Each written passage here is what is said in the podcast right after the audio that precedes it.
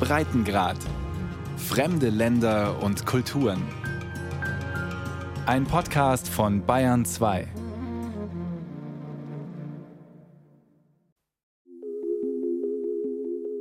C'est mon ADN. Révolution dans les gènes, c'est mon ADN. Revolution in ihrer DNA. Sie fließt in ihren Adern, singt die Rapperin Rajam Zien. Die algerische Künstlerin singt aus dem Exil im tschechischen Prag und ruft nach dem Sieg über das repressive algerische Regime, dass er doch endlich kommen solle. Liebe Donna Victoria, wir sind immer noch hier, warten auf dich. Wir reden nur über dich. Die Kinder aus der Nachbarschaft fragen nach dir. Es ist lange her, seit du verschwunden bist. Mama, ich bin verbannt. Ich halte aber immer noch an meinen, meinen Forderungen fest. Die Flamme erlischt nicht.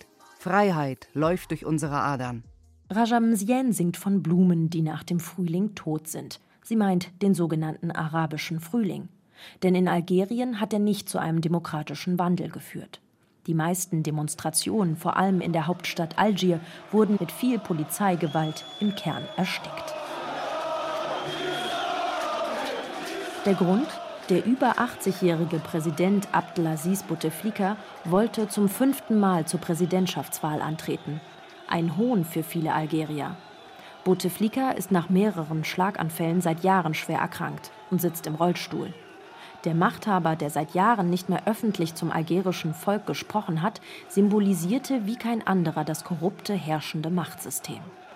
Ein Netzwerk bestehend aus Partei, Militär, Geheimdiensten und verbündeten Geschäftsleuten.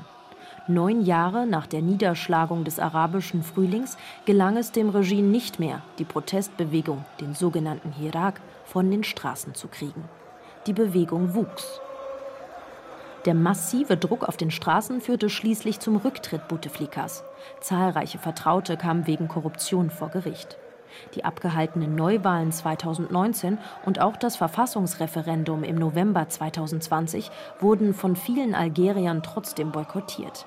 Das Regime habe nur die Köpfe ausgetauscht, so der Vorwurf.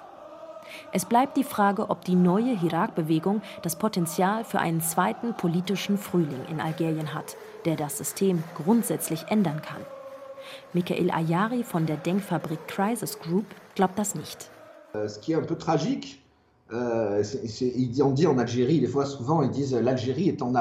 was tragisch ist, in Algerien sagt man, das Land ist immer kurz vor dem Misserfolg. Wenn wir uns diese Bewegung anschauen, monatelange Demonstrationen und schlussendlich endet es meistens schlecht. Zurzeit haben wir leider gar nichts. Der Irak wurde durch die Corona-Pandemie gestoppt. Es gibt den Versuch, sich im Internet zu organisieren, aber weiterhin existieren Bewegungseinschränkungen für die Bevölkerung. Das sieht man in Algeriens Protestzentrum der Kabylei anders. Die Region gilt historisch als systemkritisch. Viele ihrer Städte sind heute Hochburgen des Irak-Protests. Die 27-jährige Studentin Sisi Wissem ist Aktivistin und lebt in Bijaya. Sie findet, die Corona-Krise und die strikten Maßnahmen hätten dem Regime nicht nur in die Hände gespielt. Euh, Sie haben ihren Profit über unser Leben euh, gestellt. Es gibt euh, viele Familien, die jetzt prekär leben. Die, die sich mit dem Coronavirus angesteckt haben, haben nicht die Mittel, um sich gegen diese Pandemie zu schützen. Gewalt gegen Frauen und Femizide haben enorm zugenommen und die Regierung hat geschwiegen. Alles das beeinflusst jetzt negativ das Leben der Algerierinnen und Algerier. Euh, Besonders in die Kritik geraten Algeriens Präsident Abdelmajid Tebboune. Nach einer Corona-Infizierung wurde er zur Behandlung in ein deutsches Krankenhaus gebracht. Lange wussten die Algerier nicht, wie der Zustand des Präsidenten war und ob er tatsächlich mit dem Virus infiziert war. Dass Tebun sich zur Behandlung ausfliegen lässt und die algerische Bevölkerung mit dem maroden Gesundheitssystem zurechtkommen muss, habe die Wut noch gesteigert, sagt Aktivist Abdulwahab Fassawi. Er ist einer der bekanntesten Köpfe des Irak, war monatelang in Haft. Ich bin davon überzeugt, dass die Machthaber sich heute nicht mehr so erholen können wie vorher. Früher haben sie die Medien benutzt, um die öffentliche Meinung zu lenken. Heute glaubt ihnen keiner mehr. Die Leute nutzen soziale Netzwerke. Zuvor haben die Machthaber die Öleinnahmen dazu genutzt, um sozialen Frieden zu kaufen. Jetzt haben sie dafür kein Geld mehr. Damit spricht der Aktivist Algeriens Wirtschaftskrise an. Afrikas größter Flächenstaat ist stark abhängig vom schwarzen Gold. Mit den Erlösen aus den enormen Öl- und Gasvorkommen des Landes konnte sich Algeriens Machtelite lange Zeit mit üppigen Subventionen für Lebensmittel, Wohnungen und Benzin sozialen Frieden erkaufen. Das ist so langsam vorbei. Weil die Ölpreise seit Jahren deutlich gesunken sind, leidet die kaum diversifizierte algerische Wirtschaft. Die Corona-Pandemie verschärft dies nun zusätzlich. Im Nachbarstaat Marokko gibt es ähnliche Probleme. Auch dort ist die wirtschaftliche Lage schwierig. Vor allem junge Marokkaner sind frustriert und machen sich in wackeligen Booten Richtung Europa auf. Allerdings hat das marokkanische Königreich bislang besser verstanden, mit seinen Kritikern umzugehen.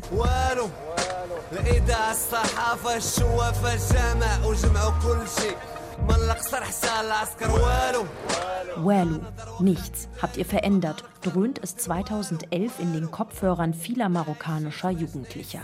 Kurz zuvor haben sie in sozialen Medien und im Fernsehen gesehen, wie Altersgenossen in Tunesien ihren Diktator vertrieben haben.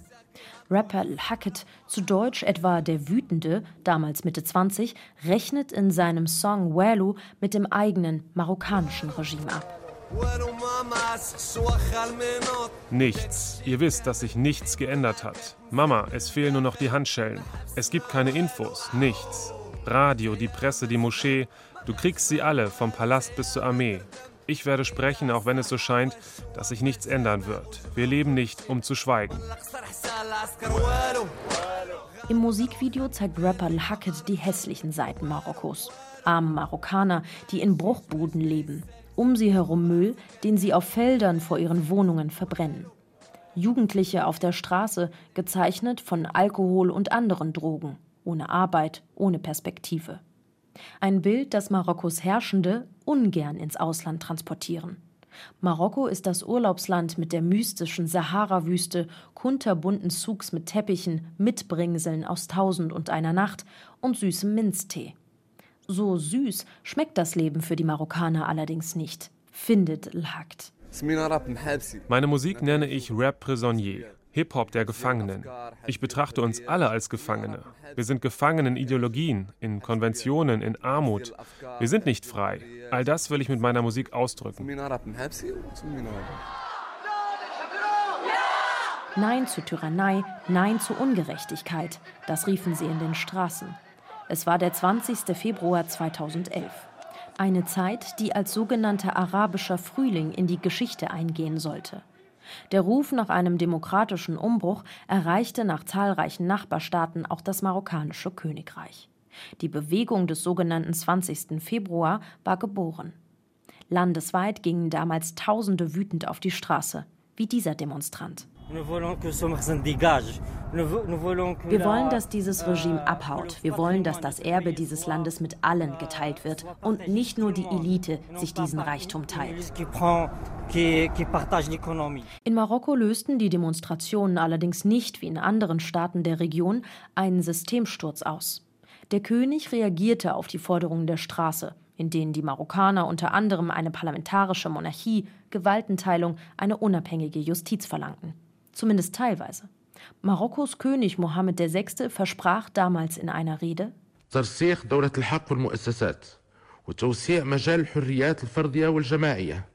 Festigung der Rechtsstaatlichkeit und der Institutionen, Erweiterung des Bereichs der individuellen und kollektiven Freiheiten und Gewährleistung ihrer Ausübung sowie Stärkung des Menschenrechtesystems in all seinen Dimensionen, politisch, wirtschaftlich, sozial, kulturell, ökologisch und Entwicklung. Konkret hieß das eine Verfassungsreform und vorgezogene Wahlen. Die mächtige Position des marokkanischen Monarchen blieb nahezu unberührt. Historisch ist die Monarchie in Marokko aber beliebter als die Parlamentarier. Auch Aktivistin Sarah Soujar war damals Teil der Gegenbewegung. 2011 war sie euphorisch, erzählt sie. Die Zeit war ein Traum für mich. Ich war stolz, an einer historischen Bewegung in Marokko teilzunehmen. Heute, sagt Sarah, ist sie ernüchtert. Sie ist Juristin Anfang 30, arbeitet für eine Nichtregierungsorganisation, die sich um Migranten in Marokko kümmert. Es herrscht ein Klima der Hoffnungslosigkeit, es mangelt an Vertrauen, keiner will träumen. Das ist eine Depression, eine gemeinsame Depression. Die Jugend beschreibt Sarah Soujar als desillusioniert. Viele wollten weg. Die Arbeitslosigkeit unter Jugendlichen im Land ist hoch. Viele finden keinen Job, egal ob sie eine gute Ausbildung haben oder nicht. Auch der marokkanische Politikwissenschaftler Mohamed Mesbeh vom Moroccan Institute for Policy Analysis in London zieht eine düstere Bilanz. Die Stabilität in Marokko geht über alles, so sieht es vor allem das Regime und auch das Ausland. Denn das Königreich spielt aus europäischer Sicht eine immer wichtigere Rolle. Es ist Partner Europas in der Migrationspolitik und in der Terrorismusbekämpfung. Nachwehen des sogenannten arabischen Frühlings. Der politische Aufwind der Protestbewegung ist aber auch in Marokko nie ganz verflogen. Zum Beispiel 2016. Damals riefen die Menschen, wir sind alle Mohsen Fikri, ein Fischer aus der infrastrukturschwachen Riffregion im Norden des Landes. Er wurde von einer Müllpresse zerquetscht, nachdem sein Fisch von der Polizei konfisziert und in einen Müllwagen geschmissen worden war. Mohsen Fikri sprang verzweifelt hinterher. Der Tod des Fischers löste landesweit Proteste aus. Die Reaktion? Die Köpfe des Protests wurden festgenommen und verurteilt, teilweise zu Haftstrafen von 20 Jahren. Die Repression hat Erfolg. Kritische Journalisten werden verhaftet, oft werden ihnen Vergehen angelastet, die sie in den Augen der Öffentlichkeit diskreditieren sollen. Vergewaltigung, Sexskandale, Drogen, Abtreibung. Diese Strategie gehe zwar auf, sagt Khadija Riyadi von der marokkanischen Menschenrechtsorganisation AMDH. Seit dem sogenannten arabischen Frühling habe sich dennoch etwas in Marokko verändert. Seit 2011 ist die Angst zurückgegangen. Ich würde sogar sagen, sie hat die Seiten gewechselt. Selbst mit all den Repressionen, die jungen Leuten und sozialen Bewegungen, Nichtregierungsorganisationen und der Zivilgesellschaft widerfahren, schreiben Blogger und Menschen weiter in sozialen Medien und werden dafür belangt, einfach weil sie einen simplen Artikel schreiben. Das zeigt keine Stärke. Vielmehr eine Angst, eine Schwäche der anderen Seite, weil ihnen die Repression als einziges Mittel erscheint, um die eigene Machtposition noch zu schützen. Das sieht auch Sofiane Hinani so. Sofiane ist Doktorand in Gesundheitswissenschaften in Casablanca. Er gehört zum Kollektiv Elil, das sich für sexuelle und Geschlechtervielfalt in Marokko einsetzt. Er sagt, der politische Frühling habe viele marginalisierte Marokkaner zum ersten Mal sichtbar gemacht. Soziale Medien, so Sofiane Henani, wirkten wie ein Katalysator.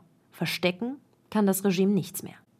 Und genau das hat schon einmal zu einem Flächenbrand geführt, wie in Tunesien, dem Geburtsort des sogenannten arabischen Frühlings. Als der Sarg aus dem Auto gehoben wird, gibt es in Sidi Bouzid kein Halten mehr. Es ist der Sarg mit dem Leichnam von Mohammed Bouazizi. Das Blut von Mohammed wird nicht umsonst geflossen sein rufen die aufgelösten Menschen Anfang Januar 2011. Mohammed Bouazizi wird nur 26 Jahre alt. In Sidi Bouzid, vier Autostunden südlich der Hauptstadt Tunis, hat er sein Geld als Gemüsehändler verdient. Als die Polizei ihm seine Waren wegnimmt und ihn misshandelt, übergießt er sich vor dem Sitz der Regionalverwaltung mit Benzin und zündet sich an. Schluss mit der Armut, Schluss mit der Arbeitslosigkeit, schreit er dabei. Die Selbstverbrennung Bouazizis löste dank der Informationsverbreitung durch soziale Medien Tunesiens Massendemonstrationen aus. Und eine Revolution. Als es sich in die Ecke gedrängt fühlt, versucht der autokratische Langzeitpräsident Ben Ali zu beschwichtigen. Er hatte das Land zu einem Polizei- und Überwachungsstaat umgebaut. Folter, Brutalität und Intrigen gegen Journalisten und Oppositionelle gehörten zum System. Ja, ich habe euch verstanden. Ich habe alle verstanden. Den Arbeitslosen, den Demonstranten, den Politiker und den, der mehr Freiheiten verlangt. Ich habe euch verstanden. Zehn Tage nach dem Tod von Gemüsehändler Mohamed Bouazizi flüchtet Ben Ali nach 23 Jahren an der Macht aus Tunesien nach Saudi-Arabien. Leuchtturm des arabischen Frühlings, so wird Tunesien gerne in den Medien genannt. Die freie deutsche Journalistin Sarah Mersch sagt, vielen Menschen im Land hängt dieser Begriff schon aus den Ohren raus. Sarah Mersch lebt seit rund zehn Jahren in Tunesien, hat die Revolution hautnah miterlebt. Sie sagt, der politische Umbruch habe den Menschen vor allem Meinungsfreiheit gebracht. Allein die Tatsache, dass die Leute auf einmal im Café über Politik diskutieren, das war unvorstellbar. Und das vergisst man, glaube ich, so nach zehn Jahren oder im Rückblick manchmal ein bisschen, dass das einfach undenkbar gewesen wäre vorher. Also die Leute haben vorher ihr Telefon ausgestöpselt, wenn sie zu Hause über Politik gesprochen haben. Das treffe auch auf Journalisten zu. Es ist viel, viel leichter geworden. Also allein die Tatsache, dass ich ähm, eine Akkreditierung beantragen kann, dass ich sie auch kriege, dass ich nicht mehr von morgens bis abends überwacht werde, dass ich keinen Polizisten vor der Tür habe, dass ich ohne Aufpasser ähm, rausgehen kann und Interviews machen kann ohne damit sofort meine Interviewpartner in Gefahr zu bringen. Das ist ja auch nochmal ein wichtiger Punkt. Ne? Das ist allein schon eine riesige Veränderung zum Positiven hin. Trotzdem, sagt Sarah Mersch, würden gerade tunesische Journalisten noch schikaniert. Recherchen zu Sicherheits- und Migrationsfragen würden erschwert. Der Frust und die Enttäuschung sitzen bei vielen tief, vor allem in strukturschwachen Regionen, wie in Sidi Bouzid, wo auch Mohamed Bouazizi herkam, der sich damals selbst in Brand steckte. Die Stadt liegt in Zentraltunesien und hat rund 48.000 Einwohner. Sidi Bouzid hat kein Meer für Tourismus oder schicke Hotels. Die Stadt ist umgeben von Bergen und ist der größte Gemüseproduzent im Land. Hier lebt auch Issam. Er ist arbeitslos. Er sagt, seit der Revolution habe sich in Sidi Bouzid nichts verbessert. Im Gegenteil, das Leben sei teurer und schwieriger geworden. Zehn Jahre Revolution. Warum gab es die denn? Wegen drei Forderungen. Arbeit, Freiheit und Würde. Wir haben nichts davon gesehen. Durch die Arbeit bekommt man die Freiheit und dadurch die Würde. 20.000 junge Ingenieure verlassen jährlich das Land. Die Ärzte gehen auch alle. Die restlichen gehen illegal nach Italien, zu den Terroristen nach Syrien, Irak oder Libyen und der Rest verkauft Haschisch. Tatsächlich ist die Arbeitslosigkeit in Tunesien nach der Revolution höher als davor. In den vergangenen Monaten fanden in verschiedenen Orten des Landes Blockaden von Ölanlagen statt, Streiks und Demonstrationen. Es geht um Investitionen in die entlegenen Regionen des Landes und Arbeitsplätze. Junge, frustrierte Männer ohne Aufgabe. Das kann ein Nährboden für Extremismus sein, warnen Experten. In den ersten Jahren nach dem arabischen Frühling hatte es eine Vielzahl islamistischer Anschläge in Tunesien gegeben. Zum Beispiel 2015 auf Besucher des Bardo-Museums in Tunis und Touristen im Urlaubsort Sus. Seither hat sich die Sicherheitslage in Tunesien deutlich verbessert. Der Tourismus erholte sich. Bis zur Pandemie. Auch politisch ist Tunesien gelähmt. Soziale Reformen für die Bevölkerung kommen politisch nicht voran. Ständig wechseln Ministerpräsidenten, seit der Revolution neunmal. Das Parlament bleibt auch nach den Wahlen im Herbst 2019 weiterhin zersplittert. Die verfahrene politische Situation macht auch der Wirtschaft zu schaffen, sagt Jörn Busselmi, Geschäftsführer der Deutsch-Tunesischen Industrie- und Handelskammer in Tunis. Kontinuität war einfach nicht gewährleistet. Und das Ganze schafft dann natürlich äh, Herausforderungen für Unternehmen, die sagen, wenn ich heute mit einem spreche, der mich für die Investition begeistert, ist der morgen eigentlich auch noch da. Investoren können nicht warten, kriege ich, kriege ich mein Grundstück in, in einem Jahr, in zwei Jahren oder in drei Jahren, unter welchen Bedingungen. Aber der Investor hat die Auswahl zwischen mehreren Standorten. Und an einem Zeitpunkt X sagt er eben, der, der mir am schnellsten das Beste zusagt, der kriegt den Zuschlag. Selbst Tunesiens größtes Aushängeschild im Ausland frustriert heute viele. Frauenrechte. Schon vor der Revolution hatten Tunesiens Frauen im Vergleich zu ihren Geschlechtsgenossinnen in der Region mehr Rechte. Seit den 50ern sind sie per Verfassung gleichberechtigt, dürfen legal abtreiben, die Polygamie ist abgeschafft. Die neue Verfassung, die als modernste in der sogenannten arabischen Welt gilt, untermauerte das. Das Problem ist, sagen viele, die Verfassung werde nicht umgesetzt, alte Gesetze nicht reformiert. Aber auch die Gesellschaft müsse sich verändern, sagt Historikerin Kmar Bendana. On, on wir kommen nicht weiter. Unsere Erfolge haben wir doch schon lange. Ich habe den Eindruck, die Fortschritte, die ich erlangt habe, haben meine Töchter nicht, weil sich die Gesellschaft nicht bewegt. Sie weigert sich, weil sie noch sehr patriarchal ist. Ich glaube, die Herausforderung der Revolution ist es, die patriarchalische Ordnung in Frage zu stellen, auch im Kopf der Frauen. Der sogenannte arabische Frühling ist gescheitert, sagen manche heute mit Blick auf die unerfüllten Hoffnungen. Die Unterdrückung und Perspektivlosigkeit vieler in den drei nordafrikanischen Staaten Marokko, Algerien und Tunesien hat nicht mit der Revolution ein Ende gefunden. Die Repression hat in jüngster Zeit in Marokko und Algerien sogar wieder zugenommen.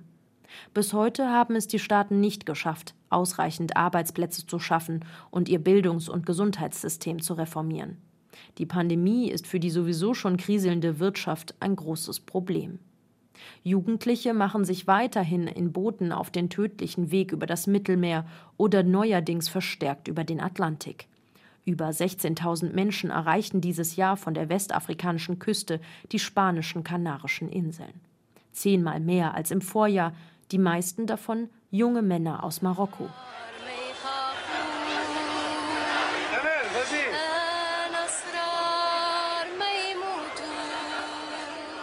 Rückblick Tunis 2011. Sängerin Amel Methlouthi steht inmitten einer Menschenmasse und singt. Die Masse ruft: Hau ab, Ben Ali. Amel singt von Freiheit. Ich bin die Stimme derer, die nicht aufgeben. Ich bin das Recht der Opfer. Wir sind frei, die, die keine Angst kennen. Wir sind die Entschlossenheit, die nicht stirbt. Ich bin frei und mein Wort ist frei. Es gibt sie, die Entwicklungen, die Regime schwer zurücknehmen können. Die sozialen Medien sind eine davon. Sie haben einen Großteil der Propaganda der Regime entwaffnet. Im Endeffekt haben sie in Tunesien den politischen Umbruch sogar befeuert. Viele junge Nordafrikaner sind in dieser Zeit des politischen Umbruchs geboren oder groß geworden. Es wird schwerer werden, ihnen die gewonnenen Freiheiten wieder abzunehmen. Der Frühling hat vielen die Angst vor einem übermächtigen Regime genommen.